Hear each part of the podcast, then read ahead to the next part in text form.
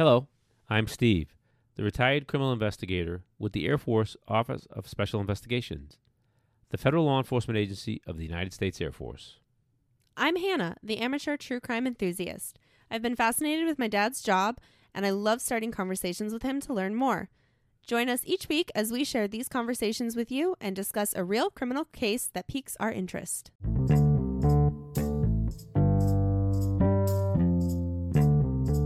Hello, welcome back, archivists. How are you?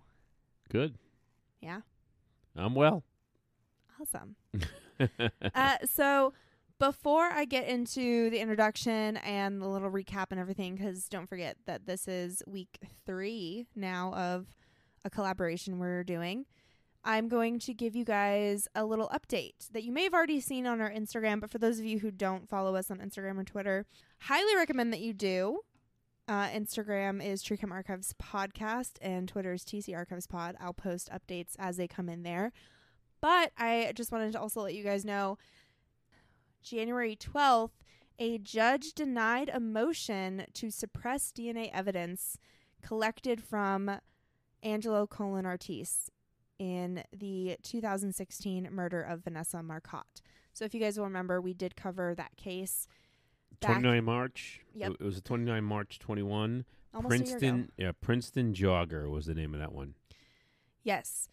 And that has been a case that we've been following because he has not gone to trial yet. He's been charged with murder and a couple other charges, but he's not gone to trial yet. He's been trying to suppress the DNA evidence. Yeah, if everybody remembers, the, he he there was a language barrier, Mhm. and the state police went to his house and said, "Hey, can you give us DNA to rule you out?" And he let, he signed their consent form, and he's trying to argue, "Well, I, I didn't understand what I was signing." Yeah, so his lawyers are arguing in their motion that the DNA samples collected from their client uh, by the state police in March 2017 were obtained illegally. And I'm reading this from the CBS News website. I linked it on our Instagram. I'll link it again so you guys can see this. Mm-hmm. Uh, because police did not have a warrant, you know, because a consent form in Spanish was not properly translated, all this. However, the judge, Judge Janet Kenton Walker, in her decision said even though there was a problem with the form, considering, and this is a quotation, considering the totality of circumstances in this case, the consent form together with the interview with police conveyed uh, that they were looking for a DNA sample. So, and again, this is com- I'm reading this straight from the CBSNews.com. Yeah, so the only thing next is this trial, which that's they got a good they Yeah. got the DNA. This is good. This is gonna be And a I good think trial. when we talked about it, we were a little worried that they were gonna maybe yeah, but then they would have they it. would have figured it out, and so now. I think the prosecutors are going to try to move in for a plea deal. Yeah, he- he's pleading not guilty still. Oh, His is he? lawyers Okay, yeah. Yeah, it did say it did sound like they were going to continue to appeal the the ver- the well, they're gonna decision, so uh, the the prosecutor's going to reach out to the, the Mm-hmm. defense attorney again and say, "Here's what we have. Look, this is we, we have his DNA. This is how we put it all together. He's the guy." and witnesses and a bunch Witnesses, of other yeah, yeah, evidence. right, right, right. So, right. all right, So yep, there's just a little update for you guys That's awesome. Yeah. that just happened. So, getting into today's episode, this is the United Data Connect and Metro Denver Crime Stoppers collaboration. And today we are talking about Helene Pruszynski. Now, as a little recap to remind you guys that these two companies are private companies, uh, it's Mitch Morrissey and Mike Mills that run both of these companies. United Data Collect Connect is the genetic genealogy Mm-hmm. company. They specialize in genetic genealogy. That's Mitch Morrissey. He is the former Denver district attorney. Mm-hmm. And they reached out to the Crime Stoppers to see if they would be willing to fund these five pilot programs, is what they called them, essentially five cold cases. Mm-hmm. And that's we've been we're, that's what we're doing. We're covering the five cases because they've been solved. Right, and we we went through Sylvia Quayle Yes. and Last week was Jeannie Moore, last week was Jeannie Moore, and then today is Helene Hel- Helene Pruszynski. All right, Yep. Excellent. And I have quite a bit of information All right, for this one. So for for Helene. okay. So we are in Douglas County, Colorado, which is also we're also like in Englewood, which if you remember, that's actually one of the places that we talked about in Sylvia Quayle's case. Uh huh. So some of these are kind they're all in like the similar location. Yeah. I know that area too. So does mom. Yeah. Mom's from Denver. Yeah, I know. Uh, actually, I got mom's help on pronouncing one of the places. she laughed at me when I was doing this research, you guys. I couldn't pronounce it, and she laughed at me. So, Helene was born on April 5th, 1958, in New York. She was the youngest of three children. Her parents were Chester and Henrietta Pruszynski, and they had been raising their family in South Huntington on Long, Long Island, which is where she was born, until her father, so that's Chester, who was an Army veteran and an engineer, ended up taking a new job in 1972 and would have to relocate the family to Hamilton, Massachusetts. Helene had been interested in music and stage while in high school. Not sure what that means. I'm assuming theater, but that was the articles I read. That's what they chose to describe it as was stage Probably. Uh, while she was in high school. But when she got to college, she was had been an aspiring journalist, and she had been attending Wheaton College in Massachusetts. So in 1980, when Helene and her friend Kitsy Snow both landed an internship working for the news department at KHOW Radio in Englewood, Colorado, she was super excited. They were both very excited because she was super passionate about journalism. She is described as being responsible and punctual, and she would pretty much do like the same thing every day. Like she had a routine and a schedule, and she didn't like steer from this routine and schedule, which will be important in a minute. And her and her friend were actually staying with her aunt and uncle in Colorado, in Englewood, Colorado, while they were doing their internship. Uh, so at the time that our story takes place, they had only been out there for a few weeks. And again, this is, we're going to be talking about January of 1980. And she's 21 years old at the time. So on January 6th, 1980, she has a shift at the radio station set to end at 5:30 p.m., which that was typical of every single day. Again, remember I said she had like a routine and a schedule. It was a 2-block walk from the station to the bus stop. From the bus stop, she would get to Englewood and then it was a 6-block walk from that bus stop to her aunt and uncle's house and it took her about an hour every day to get home. The total thing, the two blocks bus ride, the six blocks. Yep. Would take about an hour. And that was again typical. She did the same routine every single day, same schedule. She got home at the same time every single day. What's a pain? What? Oh, what's the point of taking a bus if you got to walk six blocks? Yeah, Like that's it's what eight, I thought eight too. blocks. Yeah. Okay. All right. Must- She might have liked to walk too. Well, she she got the job she wanted, and her her aunt and uncle they they live where they live, so Yeah. I guess it beat. At least it was a lot closer. Yeah, yeah, yeah. Yeah. Okay. for her and her friend. So obviously, on January sixth, when she did not show up at six thirty, they immediately were concerned. R- right. Because yeah. Yeah, it was an immediate concern. So immediately they begin searching for her. They get in the car, they start walking, they go to the bus stop, they're driving around, they call the radio station, and then finally they do call the police. And now it had been about 4 hours that she had been missing. So what is that like 10:30 is when police arrive at the aunt and uncle's house to take a missing persons report. Wow. Just only after four hours, the the missing persons report. That's pretty good. Yeah, I I thought the same thing too, especially for it being 1980 and how you know a lot of police they're like "Mm, you have to wait 48 hours or whatever, and she was an adult. They had already been out looking for her for a few hours, so maybe that's why they took it a little more seriously. Probably too. Be- again, her, the, the, her And the pattern routine. of life, you know, routine, and she gets home at six thirty every every night. You know, so The next day at around 9 a.m., so now we're on January 17th, 1980. Uh, a woman and her son, her 13 year old son, are driving along Daniels Park Road, which is in northern Douglas County, which, by the way, this is all Denver. So, mom was explaining that to me because I was super confused. There's like three different towns, three different counties that we Mhm. deal with, but then it kept also saying Denver. And mom was explaining to me that it's basically all Denver and these are just like suburbs. So, yeah, suburbs. It's to like city, yeah. simplify it, this is just in Denver. D- It's Denver's kind of like on the grid system too. So Yeah. Um, all right. It's yeah, it's So where was it again? What, so um, we're in now we're in Douglas County. It's Daniels Park Road. Mm-hmm. And I have I have some pictures I can Okay. post. There it's just like a big open field basically. Yeah, do like uh, you know you talk about cases. You have that thing for cases on our Instagram. You know. Oh Put- yeah, yeah, yeah. Okay. The- on the stories. Yeah, yeah, yeah. So it's literally just like a big open field. Like there's nothing Okay. around. And what happened at this place? January. I'm getting there. I'm describing it. okay, you're spending a lot of time describing the place. There's snow. There's some snow on the ground. Ah, okay, It's good. big open field. Yep. Anyway, the son points out to his mom that he sees a body out in the field as they're driving, Wow. and the mom is like kind of looking out, and there's again some snow on the road. She's like, "Oh, that does kind of look like a body." She calls. They described it as like a like a park person, someone who worked at the park, because this is Mhm. like a national park or a park Oh, road. oh, is it like a national park or state park or something? Must be a state park. It just says Park Road. or city park or county park Yeah. or something. Okay. but it's just like a big open field. I don't Mhm. know. Um, and then he came out and was like, "Yeah, that's definitely a person." And they called the police.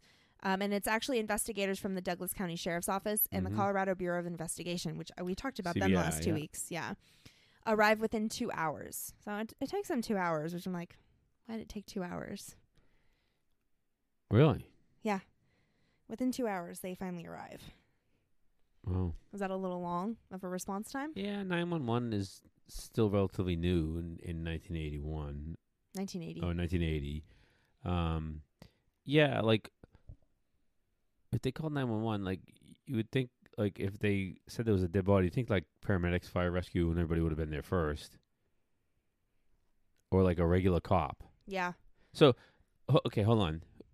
The 'Cause it's not- investigators, it's ca- the investigators. yeah, the investigators showed up two hours. F- What probably happened is the police showed up and they secured the scene and everything. Yeah, I didn't read yeah, anything. no, no, no. I that- have the police yeah. report actually. yeah, yeah, Do you, no, I can pull it up for. I meant to s- do that for you. I have the police report. yeah, I'm pretty sure. It's kind of hard to read.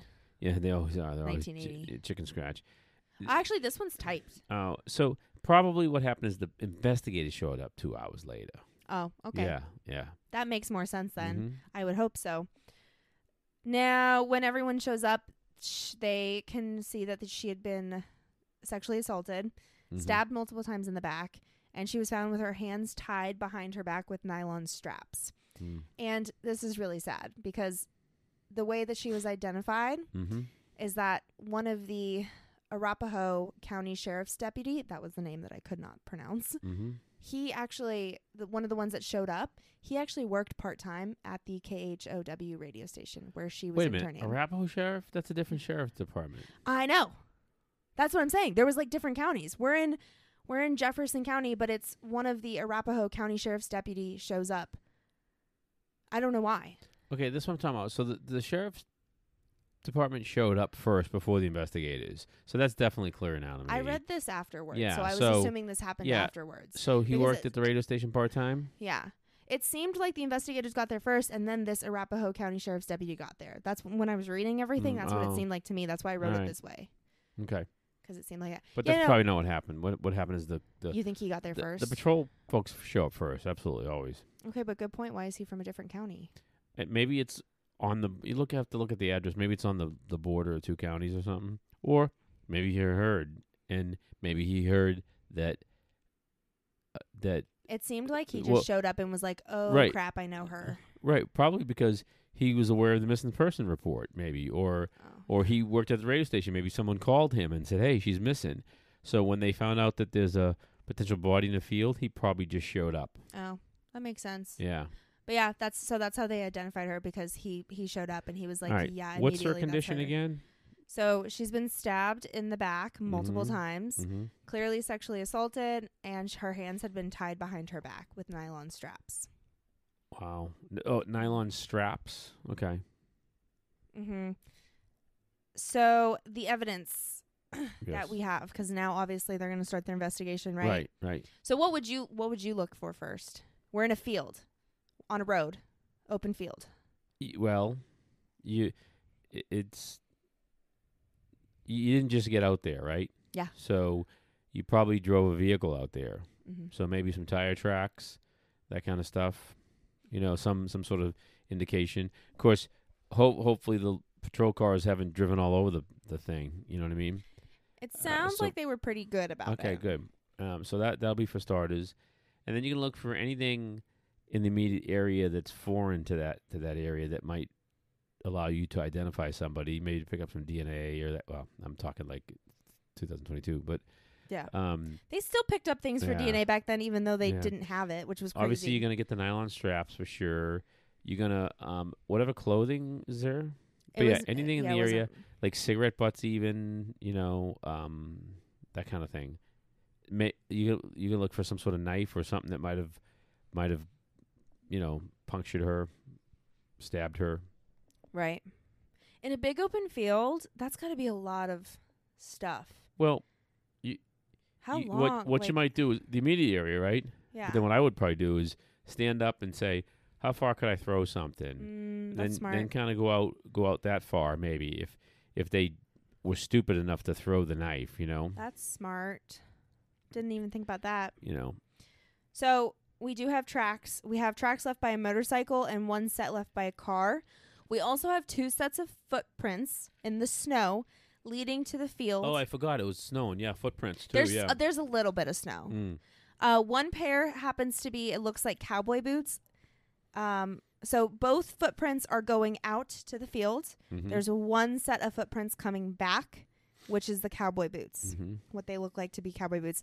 And then they proceeded to take an empty milk carton, a hunk of bread, an old can. So like what you were saying, anything that was in yeah, it could area. be there for 20 years, but it Yeah. could, you gotta, you know. They they took it. They also made plaster casts of the tire tracks and footprints and took pictures. Yeah, that's awesome. I've done plaster casts before. Yeah, that's cool. Yeah, it's pretty cool. Uh, they took a lot of pictures for 1980 because there, when I was doing my research, there was a lot of pictures. Actually, I I did a theft case where I had a footprint, right? Mm, I a, a, a pretty serious footprint. I went to like I had it like a picture of it and it was blown up you know, a picture of it and everything. Mhm. I, I took it to the stores and I found out what kind of sneaker it was and and all my suspects I was uh, you know, taking their sneakers and going to their house and searching their shoes and stuff. That's like TV. Yeah, yeah, yeah. Was that is that in Japan off base? No, no, I was in Texas. Well, that would have been cooler off base in Japan. Yeah. So okay, so plaster cast, footprints, pictures. So that's all the evidence we have, mhm. right? Now they're going to next publicize this Mhm. because they want some leads. Yeah. Is that? oh, so they don't have anything right now. But they Yeah. well no, they have some good evidence. They have some right, Yeah. but they need to what they need to do, what the police need to do is find a suspect because they have things they can match them to. Footprints, tire tracks, you know, the vehicle, things like that. right? So would you publicize it then if you were like like what they did? They have nothing. They have nowhere to go. Yeah, you got they got nothing. They Mhm. got like so I'm assuming they they went back and talked to coworkers, Mm-hmm. talked to the aunt and uncle, talked to her friend that she's out there with. Yes, who kept a pretty thorough journal and like journal Yeah. while this was happening. So she was like writing journal entries. So, you know, you gotta. much later. Is there anybody been bothering her lately? She's been dating anybody lately? Is she involved in drugs? You know, you got to go through all that. You got to go through all that first because you might get a lead out of there before you go public with it. also, don't forget, she doesn't live in Colorado. She's only been there for a few weeks. Oh, I forgot. Oh, so so it's only two weeks. Well, you never know. Has she had any So, like- interaction with anybody? Has she met anybody? It's still the but same. how harder would it make it for you Y- though? yeah, yeah. It, it's For her Right. not being living there. you're probably gonna really quick get to the point where you need to say, "Hey, we don't we don't have anything. She's just been here a couple weeks." You know. So I see what you're saying, but yeah. But you got to at least try. You got to go to work. Is anybody dislike her at work? You know, Right. anybody trying to hit on her at work? That kind of thing. So it seemed like none of that worked. That led to nowhere. So I'm they suspect of that cop, though. they publicized it. The one that works with him, really? Yeah. Do you want me to spoil it for you? No. Are you sure? Yeah. Oh, now you guys gotta listen till the end. um. So it's not the cop. no, it's not the cop. Okay. All right. it's not the cop. A lead does come forward. A woman says that around 10:20 p.m. the night that Helene had disappeared, so that was what the 16th. Mm-hmm. She had been driving along that same Oh wait. road, So so so they publicized it, right? Yep. Yeah. and they get a lead. A woman. How did they do that though? I believe in the newspaper. the newspaper? Oh, can't talk. The newspapers and the like the TV. TV. Okay. Yeah. All right. Anybody have any? Probably on the radio station. Anybody too. have anything called Metro Denver Crime Stoppers? Oh, Probably also the the radio, Radio, station yeah. because she, Yeah. you know, Okay. that's probably. But a woman does come forward and she's like, "Hey, I was driving out on that road, that same exact road, at Oh, around ten twenty, and she'd seen a man in that same area where Helene's body was found, Mhm. and she said he was like twenty to thirty years old, Caucasian, medium length brown hair, uh, that went over the ears, possible mustache. Here's the interesting part." And it's not clear on if the police asked her to do this or if she did this on her own account or cord. She underwent hypnosis to recall more details, with which they used to make a more detailed composite. yeah. is that it's, reli- co- like, it's co- what it called? I'm trying to think. It's cognitive something or other. Um. That, yeah. They you don't use that anymore though. But I was gonna say, is that reliable? But that the Probably not, police would yeah. okay that? yeah, yeah. I guess back in the eighties, They try to walk you through. It's called cognitive. I can't think of what They it's do it on. Criminal Minds. Yeah. And they try to walk you through in detail. Okay, now what do you see? You know, now what do you see? Now what do you see? Yeah. You know, and you get in detail. So There was one episode where on Criminal Minds, Reid did it with a Mm, kid. Yeah. Okay. Yeah. Um. So I thought that was interesting because it was like, Probably better made for TV.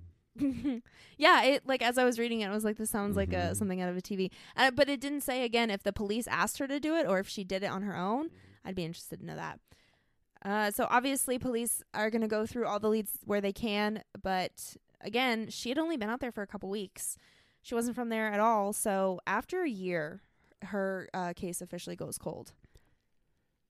So 81, and they they have a description. A pretty decent description too. And, and they The, I'll show you guys the com- the composite sketch was Mm. pretty. It was a pretty good one. and at this point they are And we have a. By the way, we have the the person, so I'll, we can s- put them side by side and see if you think they look alike. Oh yeah, we did that before. Yeah, yeah. yeah. And at this point they're not aware that they have any DNA. They're not. 1980, 81. They have but evidence. they kept everything. Right, they have right, evidence. And what do we know? We know that somewhere on there is evidence. Right. And just by the sheer fact of this case that we're doing, it, it's probably going to be DNA, but that'll be cool. Which, like, again, the way that they preserved everything so well without knowing what it was really going to eventually lead to is crazy to me. Like, they had f- the foresight. Well, that's collecting evidence. That's what you do. It's, but it's crazy that they they you, they Uh-huh. could have just thrown it into a box. I'm just wondering the poor sap that had a Coke can five years before and, and threw out the Coke can out there. Oh, and he yeah. gets called gets Yeah. called in. You know. Okay. Yeah. yeah, I think that's what they end up doing. Uh, so 1998, DNA is put into CODIS. So this is the right time. on right around yeah. the time. Yeah. So it sounds like oh, oh, wait a they minute. Where'd they created- get the DNA? We we, we jumped. It, th- that's all I had. I didn't have. So I guess they re-examined it and pulled a DNA Okay, profile at the same time. That's the the thing here. This is the point of the case, right? So they cl- what was the evidence again? Just remind me real quick. Obviously, the clothes. The clothes. I'm assuming we've yeah. got tire tracks and footprints, and then there's an empty milk carton, a hunk of bread, an old can. Okay, so out of all the they sent they sent the can, the bread, all that, and the clothes. They sent that to the lab at some point when they said, "Hey, see if we can get DNA profile." I believe it's her clothes Right. that they end up so getting. that's yeah. what I was gonna say. They probably It's from her clothes. found like a her. semen stain or something Yeah. on the um on the clothes. So again, it's been preserved, but now DNA is in the forefront in the 90s, and boom, what do they do? They get a profile, right? Yep. But no match. and what year? Usual. What year is this now? 98. 98. Yep. But as per usual, there's no, no match. No match in CODIS. Yeah, because that's why you do genealogy. So they re-examined this case in 2000, 2005, 2010, 2013, and 2017. So they're really like they're not giving up on this case. Mhm. And then in 2019, uh, this is the year that we have the our collaboration begins with United Mhm. Data Collect or Connect Yep. and the Metro Denver Crime Stoppers. This is when they get together and they're like, let's start this. So the Douglas County Sheriff's investigator Shannon Jensen, with the help of genealogist Joan Hanlon, who was with United Data Connect, put the DNA profile that they have through GEDmatch. They get over 3,000 hits. Whoa, something's wrong there. Uh, it's just of people that could be related. Like it goes back as Yeah, far as well, eight generations. No, no. Then they have to do their work. They have Right, to do right, the right. genealogy work. Yeah, Right. yeah. So it goes back as far as eight generations. And they end up oh, okay. Yeah, yeah, yeah. yeah, This is what CeCe Moore does best. Yeah. Yes. So then they narrow it down to two closer relatives. They did also get um, a few false leads too Mhm. that they went and they checked out, they investigated, and it turned out to not be a match. Mhm. Um, and one of them was actually the brother of the murderer. So they went to him first because he had a history of sexual assault and violent sexual Oh, yeah? assault. So they said, oh, this has to be him. DNA was not a match. However, his brother, so his brother is Curtis Allen White, who now goes by James Curtis Clanton. He changed his name, I believe it said in like 1989. In November of 2019, so now this is the name that they have. This is the lead, right? So the lead is James Curtis Clanton. So, so his brother, when they said, "Okay, thanks, United," he said, "Okay, later." He didn't say like, "Hey, try my brother." I don't think they actually spoke to him. They went Oh. out there. Yeah, yeah, they didn't actually speak to him. They went out there and secretly got his DNA and tested it, and it didn't match. Yeah. Okay. So And they're then they doing their investigation. So, Yeah. so they don't. They're not sure who it is yet. So they have to sort of covertly get all this stuff and figure it out. Yes. So, November of 2019, Douglas County deputies go to North Central Florida, where James Clanton is now living, and they followed him for a while until they could. How did they get to him now? they the- go The That- DNA through the brother. to the brother. yeah, they looked at the brother because that was he was a part. They were a part of the family tree. His brother. Okay. Okay. Yeah. so yeah. when they tested his brother, they looked at him and realized he also had a history too. We're gonna find out, Ah. and so so they went to secretly get his Hannah, DNA. this is the genealogy piece, right? They're, they're Mhm. going down. They get the brother. Oh, his DNA is not it. But you know what? They got the brother over Mm-hmm. here in the same f- family line. Okay. they went out and secretly collected, I think, like three or four people's DNA to test Okay. that, and they didn't come back as a match. Which we haven't run into that yet, which is kind of cool. That they're so you you can see that they're testing these leads, right? They're running down these leads. They're just leads. So they follow him for a while, and they are able to finally grab something. Uh, it ends up being a beer mug at a bar. He Hmm. has a couple beers at a bar and leaves the the mug there. And I can again, I just like picture police like sneaking in and just stealing the mug. well, they're probably sitting there having a drink. I know it's just so funny. So yeah, so they get the the mug, and they do match the DNA that's on the mug to the DNA that they had from the crime scene. Nice. And who do they got? So Was- it's James Curtis Clanton, Uh huh. How old is he at this point? fifty something, sixty something. All right. Let Now, me look it up in a second. I he's I didn't want to. He's not important. We don't care about him. no, but But he is like fifty or sixty. no, but his background was he living in the area? Like we need those details for the I'm- case. I'm- Okay. How many times are you going to skip ahead of me? All right. All right. I'm sorry. Jeez Sorry. Louise. Mm-mm. So yes, he he moved. I literally said that he moved to North Central Florida, but he had been yeah. Okay. So, December 11th of 2019, he is arrested and he was brought in to try and fix an identity issue. So, they told him that there was like an identity theft issue with him and they just Mhm. needed him to come in to like verify some information Oh, to make sure. But this was just to lock him into information about where he was living in his life at the time of the murder. So Mhm. he couldn't later lie. It's a ruse. Yeah. Yeah, which I thought was interesting. Originally, when he was confronted with her picture on the charges, he denied it and he immediately was like, Nope, I want a lawyer. He waived extradition back to Colorado and it is on the way out there that he decides he wants to talk and confess to the murder. And Nice. he, he begins to tell. And yeah, he had been living out there. Um, and it's a really sad, scary. He talks about his life. He didn't have a, a good life growing up.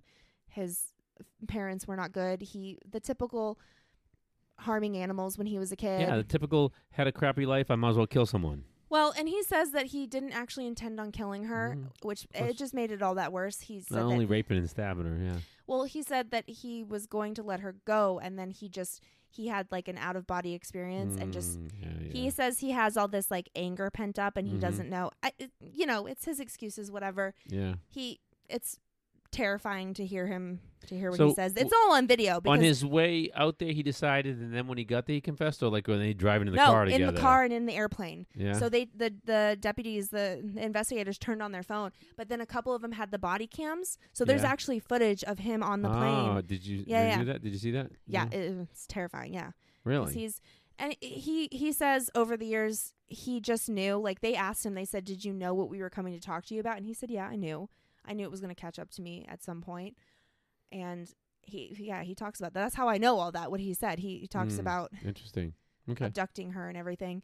So he ends up uh, he pleaded guilty and he received a life sentence with the possibility of parole.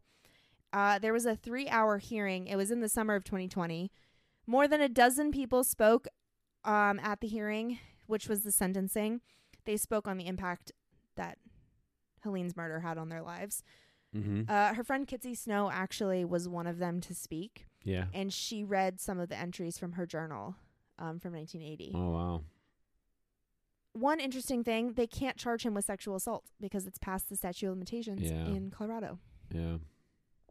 which is I That's don't right. They got him for murder, right? Yeah, but that's interesting to me that What- there's a statute of limitations in Yeah. on sexual assault, but not on like Very few. I think murder is like When one of the only ones that doesn't have a, a, a statute of limitations. all the other ones we've talked about. They're getting charged with sexual assaults yeah. too. uh, it's, it's state based. Yeah. Um.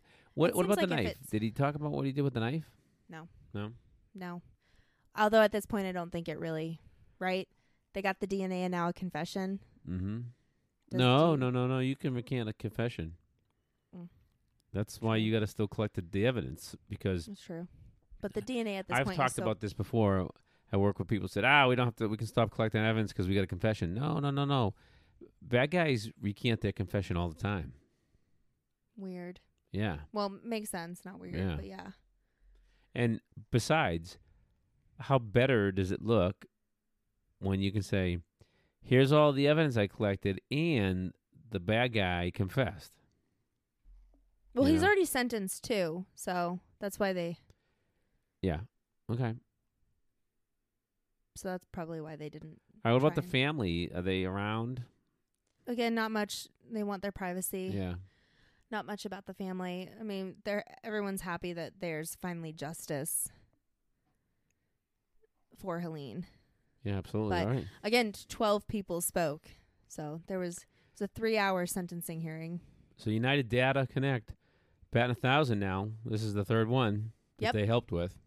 Yep. They're really And making a the name for themselves. Metro Denver Crime Stoppers too. Yeah, they're really making a name for themselves. Yep. So pretty awesome. All right, awesome. Another person put away. Mm-hmm. So yeah, that is all I have for this one. Did you have anything else to add? No, that's good. All right. So again, this is our collaboration. It's the United Data Connect and Metro Denver Crime Stoppers collaboration that we're covering the five different cases. Uh, this is the third one. So Mhm. y- if you guys haven't listened, go back and listen to the first two. It's last two weeks, and you can get caught up on what's going on and go more in depth in the first episode. You can follow us on Instagram at True Crime Archives Podcast. We're on Twitter at TC Archives Pod. If you would like to give us a rate and review on Apple Podcasts, we'd love to hear your feedback and Spotify and Anchor too. And we'll talk to you guys next week.